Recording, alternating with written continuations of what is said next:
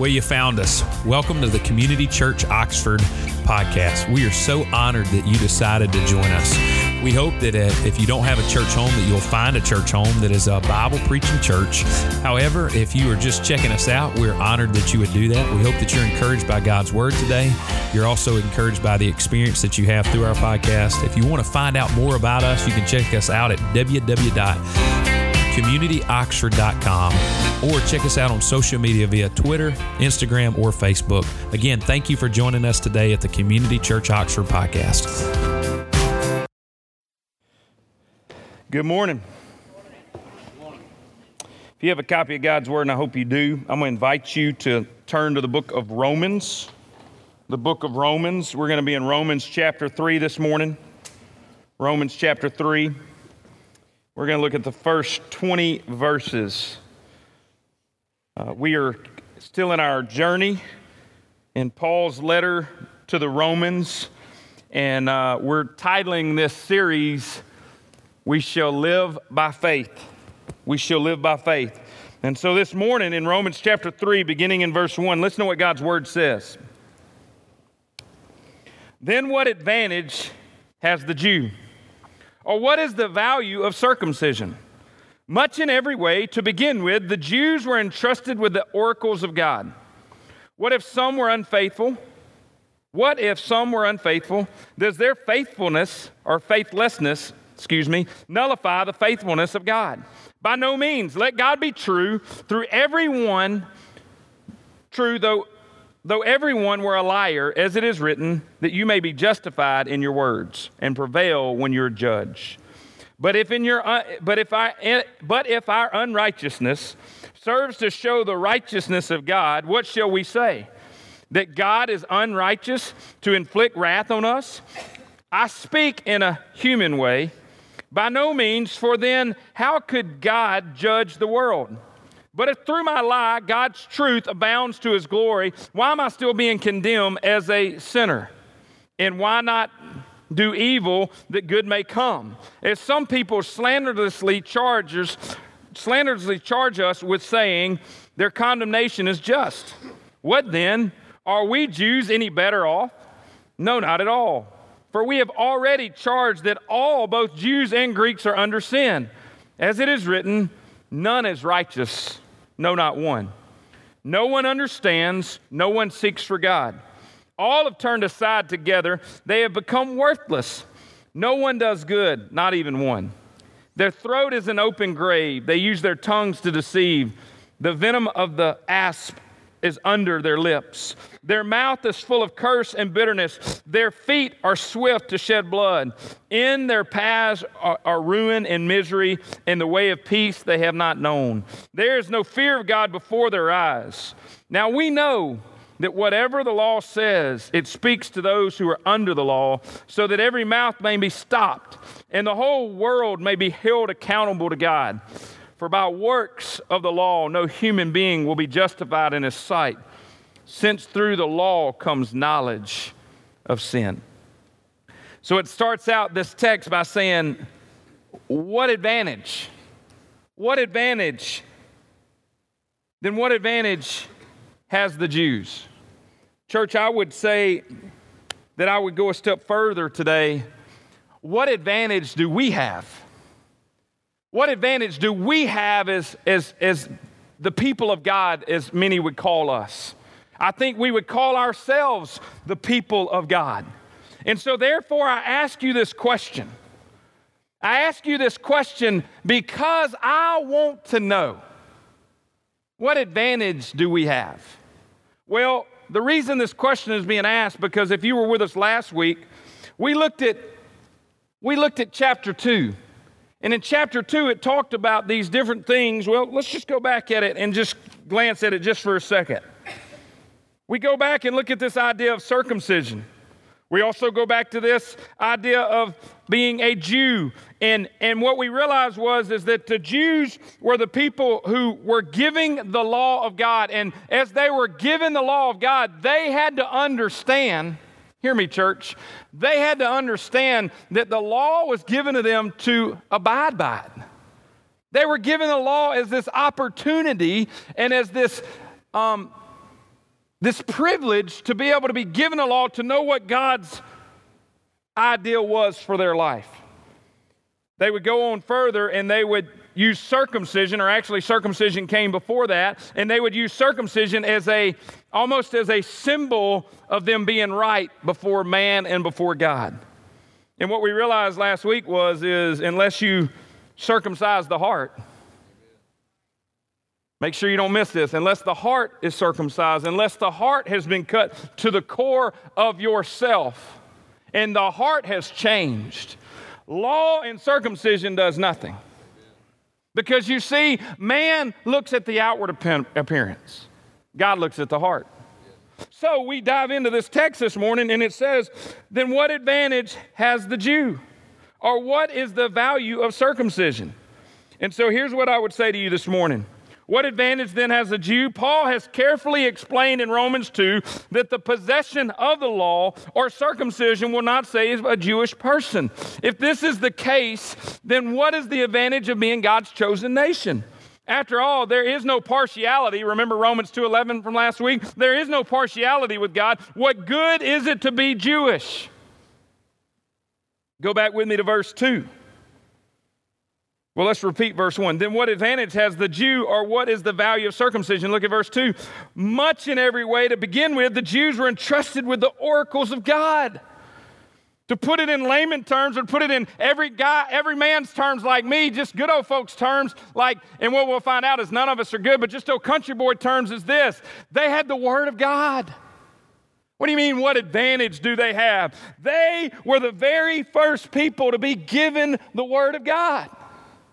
But church, I would say this to you this morning. What advantage do we have? Most of us have 3 or 4 copies of God's Word in our church and in our houses. How often do we pick them up?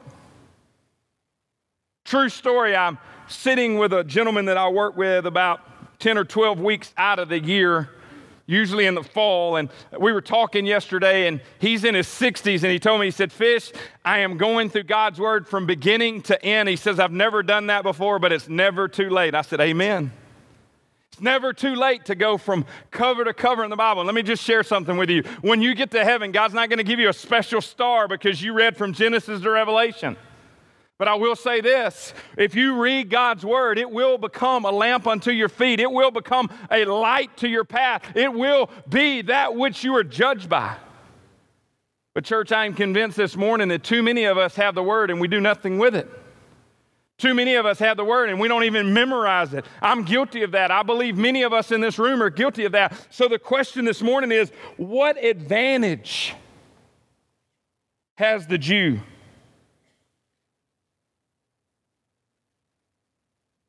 From EnduringWord.com, it goes on and says, what advantage then has a Jew? Much in every way. Paul knows that there are many advantages God gave to the Jewish people. In particular, he entrusted them with the oracles of God, which speaks to God's written revelation before the time of Jesus. He gave the Jewish people his word, and that is an indescribable gift.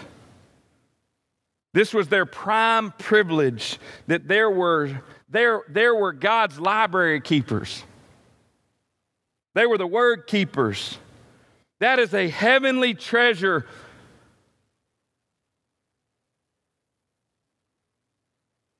That too often they didn't take credit for having. So as we look at this text this morning, then what advantage has the Jew, or what value of circumcision? Much in every way. To begin with, the Jews were entrusted with the oracles of God. Then look at verse 3 and 4 with me. What if some were unfaithful? Does their faithlessness nullify the faithfulness of God? By no means. Let God be true through everyone were a liar, as it is written, they that you may be justified in your work, in your words, and prevail when you are judged. Spurgeon, if you don't know who Spurgeon is, he's a pretty smart dude that happens to be dead. And you're going, why are you pointing that out? I don't care how smart you are. I don't care how intelligent you think you are. I don't care how rich you are. We will all die. And before death comes this thing called judgment. You know, we don't talk about that in the church often enough because we think all will safely get there in their right time. And I will say this, if you put your faith and trust in Jesus, you will get there at the right time. But if you have not, hear me, church, you will be separated from God. I know that's not encouraging news this morning, but if you're a follower of Jesus this morning, I hope it is encouraging to you. Listen to what it says. Spurgeon goes on and says, "Let God be true, but every man is a liar." You might be sitting here today as I read that this week, I'm like, man, I'm not a liar. And then I took a breath. Hear me, church, I took a breath, and it didn't take long for that which was in my heart to come to my head and remind me, oh, yes, you are. Oh, yes, you are. You tell me all the time, Fish, that you're not going to go back and do that again, and you keep going back to it. You tell me all the time, Fish, that you're going to do this different this time, and you keep doing the same old, over and over and over again. Sound familiar? By the way, I'm not judging you, I'm judging myself. But as Daddy used to say, if the shoe fits, wear it. Why is that so true to us? Because usually it's true because it resonates. Look at verses 3 and 4 again. What if some were unfaithful? Does their faithlessness nullify the faithfulness of God? By no means, Paul says. Let God be true, through everyone were a liar, as it is written, that you may be justified in your words and prevail when you are judged. It's a strange, strong expression, Spurgeon says, but it is none too strong. If God says one thing and every man in the world says another, God is true. And all men are false. God speaks the truth and cannot lie. God cannot change. His word, like himself, is immutable. We are to believe God's truth if nobody else believes it. The general consensus, Spurgeon says, of opinion is nothing to a Christian. He believes God's word. He thinks more of that than the universal opinion of men. And so here's what I'm going to ask you this morning, church. Is that true in your life? Is that true in your life? Do you listen to man or do you listen to God? And I know. In our heart of hearts, we're like, man, I listen to God. I listen to God. Do you now? Because your life is if you're trying to be like the man. Your life is if you're continuing to compare yourself to the man. But we say, but God's word is true. Is it? You want me to make us all liars? You want me to point out the fact? I'm not making us liars. You want me to point out the fact that we're all liars? We say that we love God with our lips, but our actions are far away from him. Because you see, church, if you love God, you got to love his people. And if you love God, you got to do what his word says. And you don't have to just kind of go through the motions of it. You got to actually live it. Like you see, the reality is that what advantage does it you have? They had God's word. Believer in this room today or watching online, what advantage do you have? You have the word of God. So what advantage do we have versus the rest of the world? I know that we kind of come to the same place and hang out with the same people and drink the same Kool-Aid and eat the same cookies. But church, will you hear me for a second? I don't think we realize that the lostness of this world outnumbers us 10-1 on most days. And we have an advantage. We know the end of the story. We win. No matter what man says, no matter what politicians say, want to talk about lying. And I know some of you are going, oh, he's going to try to be political. Oh, I'm not going to be political. They both are liars.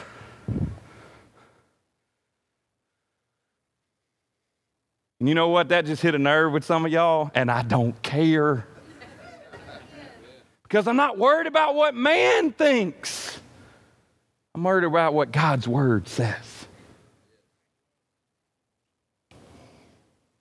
Look at with me at verses 5 and 6, and I'll go ahead and tell you, R.C. Sproul is going to get all the glory for this commentary of these two verses. Look at 5 and 6 for, but if our righteousness serves to show the righteousness of God, but if our unrighteousness serves to show the righteousness of God, what shall we say, that God is unrighteous to inflict wrath on us? And then I love how the ESV puts in parentheses here, I speak in a human way, by no means, for then how could God judge the world? Even when we sin, our unrighteousness indirectly bears witness to the righteousness of God. How would we ever recognize sin for what it is if we did not have the standard by which to judge it? R.C. Sproul says, hear me, church, how would we ever recognize the sin for what it is if we did not have a standard by which to judge it? Nobody is really a relativist. See, you know, it was a smart guy that said that, because I never would have and put that word right there. Nobody is really a relativist. The culture claims to be morally relative, yet the person who says that there is no morality is the first one to scream foul when somebody steals his wallet. Sproul goes on and says, we know better than that, but we excuse our sinfulness and say, after all, boys will be boys. To err is human, and to forgive is divine. Everybody is entitled to one mistake. You're exactly right. Everybody's entitled to one mistake. The problem is that we've all screwed up so many times, we can't even count that high. 99 bottles of beer on the wall. Hey, look, it ain't 99. It's a whole lot more than that. And some of you are going to walk out of here and say, man, he says if I drink beer, I'm going to hell. That is not what I said. I'll say, as they said at the debate, play the tape.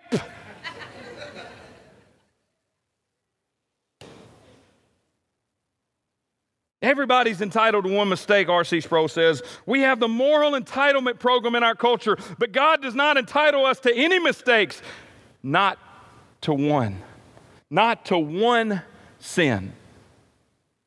You see, church, on Thursdays we're doing our evangelism class. And a few blessed souls have decided to gather with us on Thursday because they want to take sharing their faith to a new level. And what we're doing in this class is we're sharing over and over and over again our experiences of the good news. The good news. And then we're talking about how sin leads to brokenness.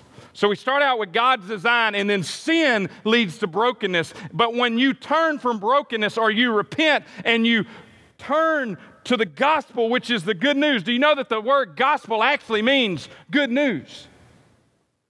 Then and only then can you recover and rediscover what God's plan is for your life. But you know what we share in this class? Is we keep having to look at our past. See, church, we got to look at the bad news so we can know what the good news is. We got to look at the bad news to understand what the good news really is. You see, what Paul is saying here in verses 5 and 6 is this. So I'll repeat it to you. But if our unrighteousness serves to show the righteousness of God, what shall we say? That God is unrighteous to inflict wrath on us? I speak in a human way. By no means, for then how could God judge the world?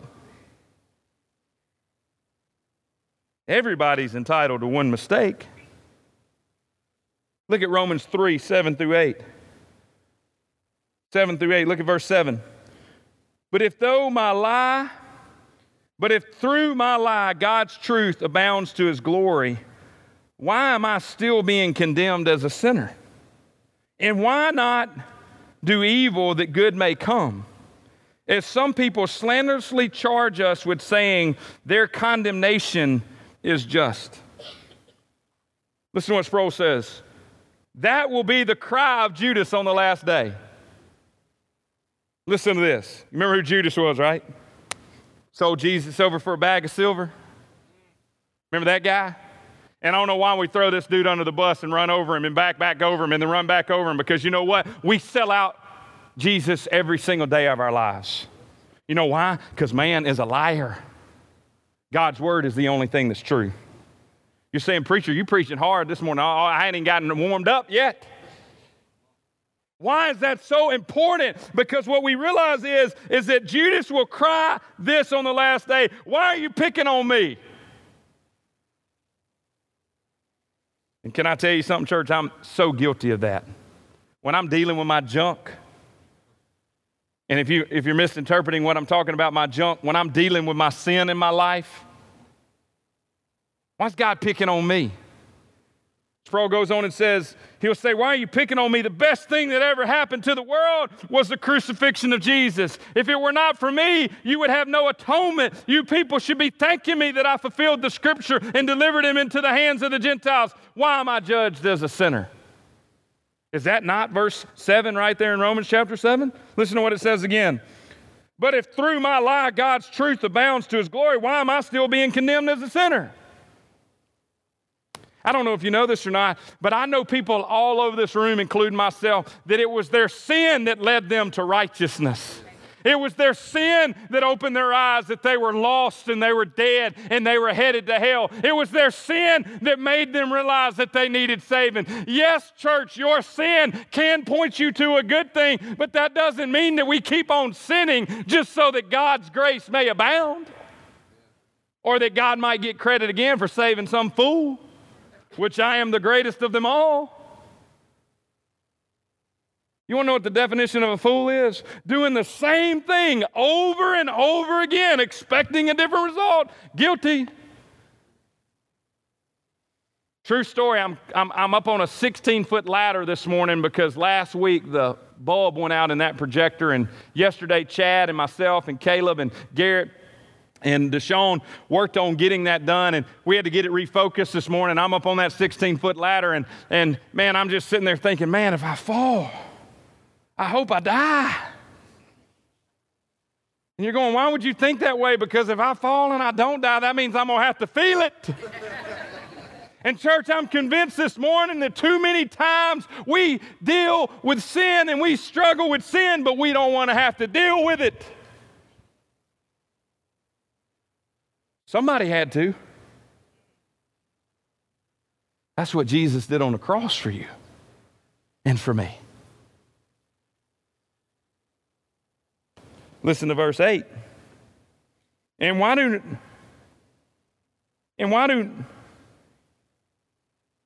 not do evil that God may come? If some people slanderously charge us with saying their condemnation is just. Paul never denied God's law.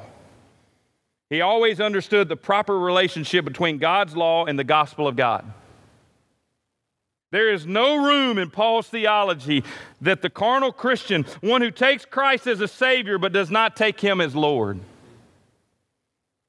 Sproul goes on and says, that would be nonsense to the apostle. We cannot put the slander at his feet. He never said, let us do evil that good may come. Paul never entertained the idea that the end justifies the means. Rather, he said their condemnation is just.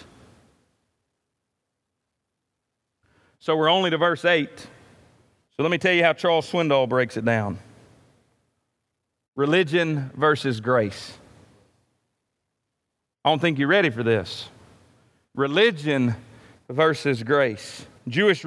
Paul's Jewish readers objected to the doctrine of justification by grace through faith for the same reasons all human-empowered religions protest. Swindoll goes on and says, first, God's unmerited favor releases the individual from religious control. I'll say it again. God's unmerited favor releases individual from religious control. Second, grace removes religion as a means by which a person maintains a relationship with God. Don't you love the church says do this and the church says do this? And the problem is that they're putting these unbelievable chains on us that they can't even uphold themselves. Church, can I tell you something? If you're looking for a church and you don't have a church home, and make sure you hear this, we don't need you to bring your garbage from your church to our church. We got enough garbage up in here. Amen. And the ones that are laughing are actually honest with themselves. The rest of y'all need to wake up. But seriously, if you don't have a church home and you're looking for a church home, we're not trying to put more problems on you. We're trying to give you more solutions, and the solution is love God and love people. And if you love God, you're going to love His Word. And if you love His Word will not lie. But hear me, church, and I know some of you are here today and you're like, I'm coming because the church hurt me. You don't think this church will hurt you? Stay around long enough, see what happens. You know why? Because the church is made up of people. And you know what people equals? Screwed up individuals. People with major problems. Sinners, hopefully saved by grace through faith. And if not, you're a Pharisee and a Sadducee standing on the outside going, look at them. Oh yeah, look at us. That was a whole different thing. Not sure where I was going. Let me get back. Swindoll says that second, grace removes religion as a means by which a person maintains a relationship with God. And third, grace completely changes the purpose of good deeds in a life of a believer. Consequently, grace renders religions obsolete and ineffective, which is bad news for those who derive their power and purpose or livelihood from religious followers. You know what that's saying? You really don't need a preacher to lead you.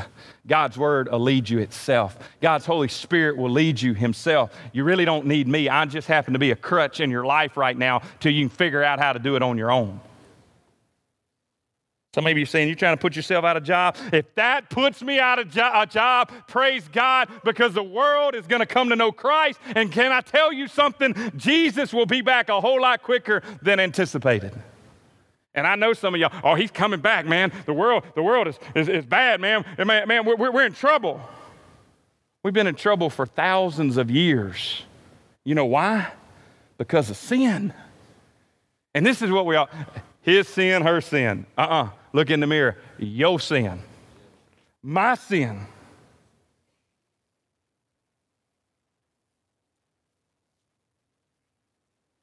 Because grace profoundly affects how we relate to God, grace also changes how we think and live. Specifically, receiving God's grace determines how we handle our possessions and how we conduct our lives and how we regard ourselves. So namely, only a few, Swindoll says. Religion and grace send conflicting messages. In regard to our possessions, listen to this, church. Religion says continually strive to earn God's favor because enough is never quite enough. Ain't you tired of that? Aren't you tired of that?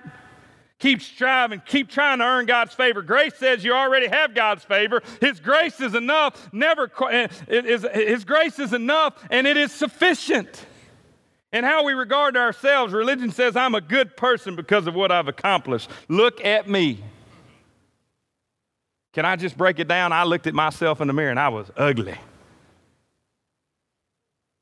I hope you got your big girl pants on this morning, your big boy pants on this morning. Can I just be honest with you? Based on your sin in your life, you're ugly too. Some of you are going to go, my preacher called me ugly, man. I must really be ugly. I got glasses on. I can't even see with them. Relax.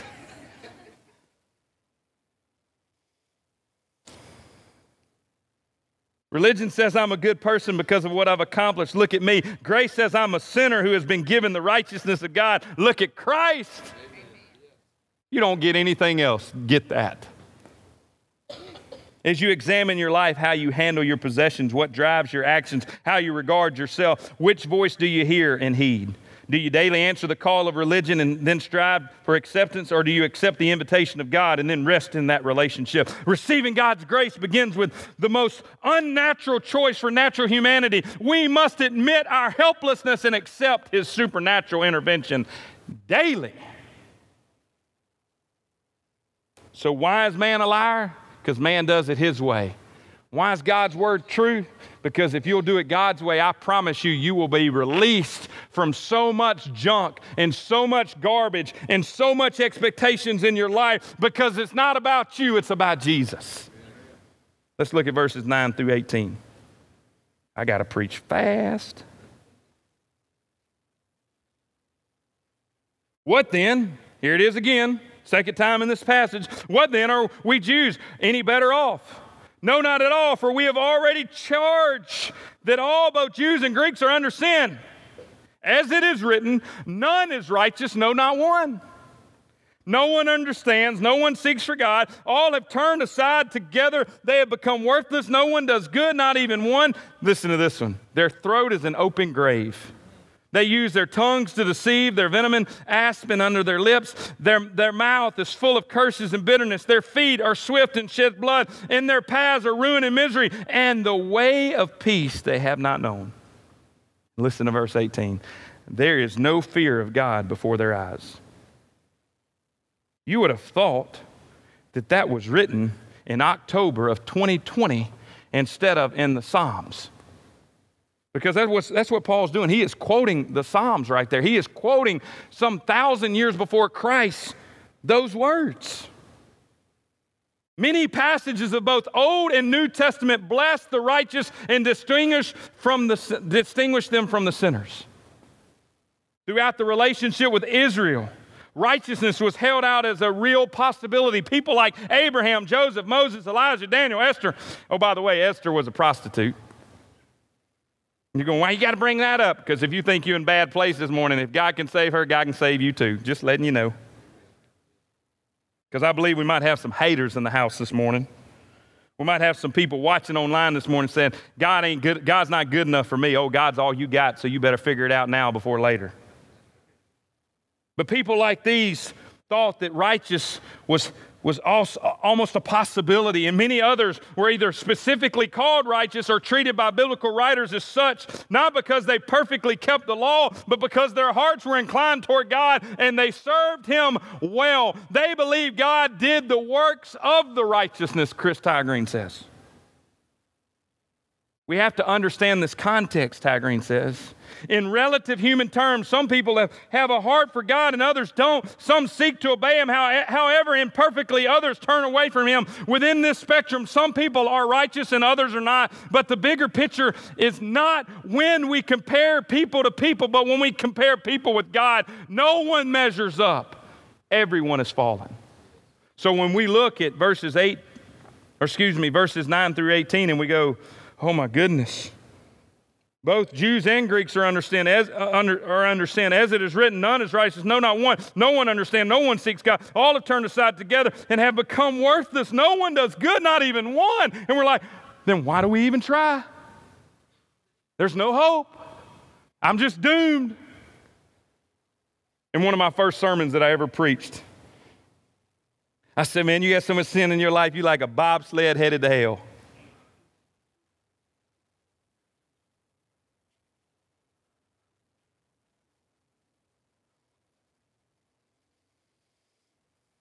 Even those who were righteous in relative terms recognized their own sinfulness depends on God's grace.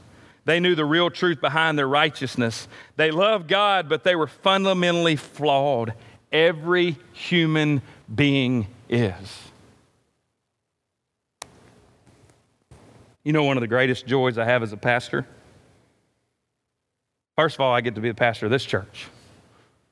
And I'm not just saying that because you're standing in front of me. You know why I love this church so much? You start walking around here like you somebody. Number one, God's going to probably humble you first, but if God doesn't get to you quick enough, there are going to be some other folks that bring you back down to earth. I also love the fact that we have a staff and we have elders and we have people that gather here on a weekly basis and serve our children and our youth and our college students and our families. And you know what? They're not doing it for recognition. They're doing it because they just want to try to be more like Jesus. The other thing I love about this church is when people walk up to me and say, hey man, you got a whole bunch of messed up people go to your church, don't you? I said, amen. You met their pastor? And I have people honestly say this to me, T. You're the pastor, right? Yes. Undoubtedly, you don't know me if you don't realize I'm messed up. But what we see here and what Tigreen says here about this text, verses 9 through 18, even those who were righteous in relative terms recognized their own sinfulness and depended on God's grace. They knew the real truth behind their righteousness. They loved God, but they were fundamentally flawed, as every human being is. So in closing, we have two questions. We got two more verses this morning to look at. And we have two questions that come from those verses. Look at verses 19 and 20 with me. Now we know that whatever the law says, it speaks to those who are under the law, so that every mouth may be stopped and the whole world may be held accountable to God. You ever been talking to somebody and you're just like, man, I just wish that they would be quiet. Or you say that word that I can't say at my house. I just wish they would shut up. Like, I just wish they would stop. I just wish they would be quiet. I love this verse. Now we know that whatever the law says, it speaks to those who are under law, so that every mouth may be stopped. You know what this verse is saying to us, church? Eventually, you're going to quit talking. And you're going to start walking. I'm going to say that a little slower because I want to make sure I didn't miss that. Eventually, you and I are going to quit talking and we're going to start walking. Here's the two questions. Well, I might ought to finish these verses, huh? Look at verse 20.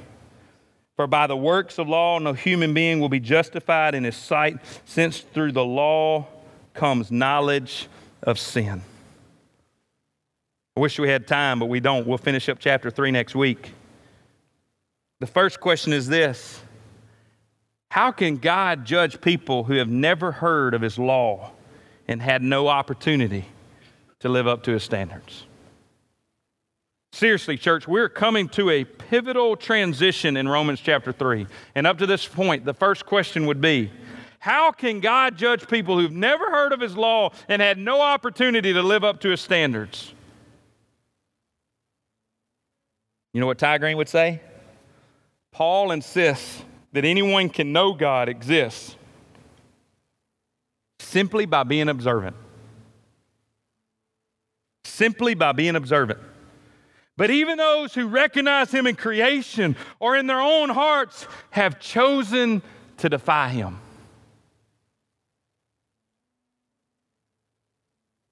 You know what that first question is? It's an excuse.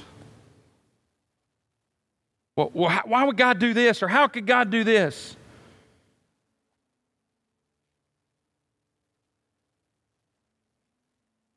Every mouth may be stopped, that the whole world may be held accountable to God.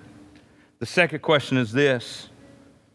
If a faithful, law-abiding Jew is still not right before God and therefore disqualified from God's promises, doesn't that mean God has lied? Not possible. Hasn't he just played the Jews for fools all this time in their attempt to follow him? We're never going to lead to true righteousness? Paul's answer is that Jews were entrusted as stewards of the revelation, which is an enormous privilege. To put it in layman's terms, they were giving God's word and they didn't obey it. Oh yeah, they honored him with their lips, but their hearts were far from him.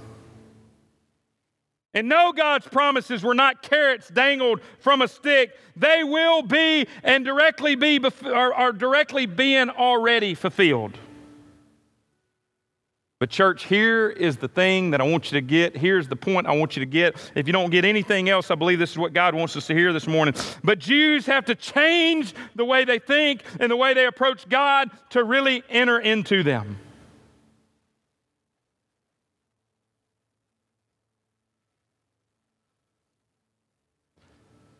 We sang a song right before I got up to preach.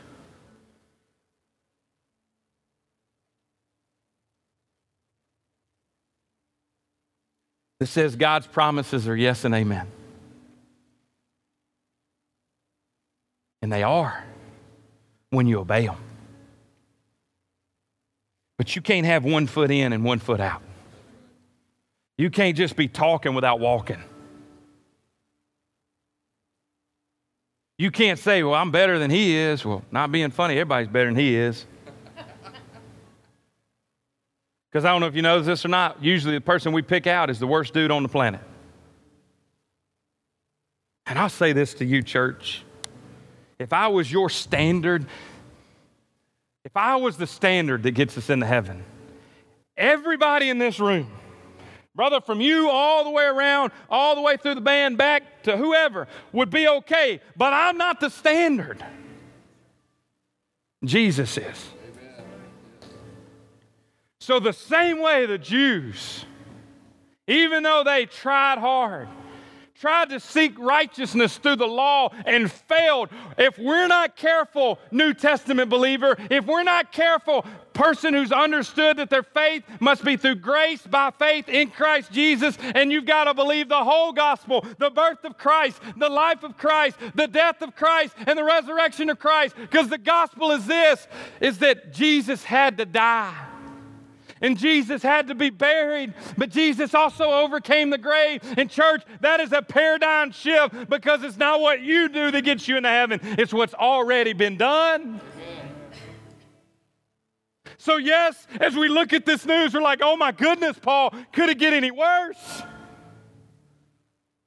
Paul said, yeah, absolutely it could. You could reject it or you could accept it. The band's about to lead us in a closing song called Build My Life.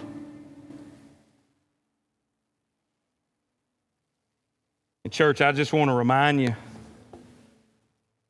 Charles Swindoll's reminder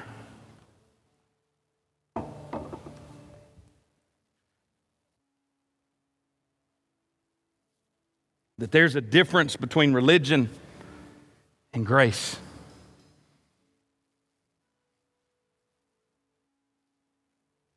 Religion will lead you to a lot of places. Grace will only lead you to one. Amen. Religion will require a lot of you. Grace just wants your heart. And you're going, but preacher, you don't know me. And my response would be to you, you don't know me. But no, preacher, I'm talking, you don't know what I've done. God does not care. Whatever it is you think you've done that causes you not to be lovable by God, can I tell you something, church? That's religion telling you that God's not good enough for that. Grace is telling you that His grace is sufficient. No, not one is good amongst God's fallen people, but the one that is good is Jesus. And that's what you get when you get grace. You get Jesus. So church, here's my prayer. Here's our heartbeat this morning, that you would build your life on Jesus and not on religion. That you would build your life and your family on Jesus and not on religion. That you would build everything you got on Jesus and not on man. Because church, man is a liar. God is truth. Amen. Father, I beg you this morning, with every breath of my being. God, I was so unworthy to preach this sermon. God, I'm a piece of junk. But there's grace for that. God, I'm a sinner.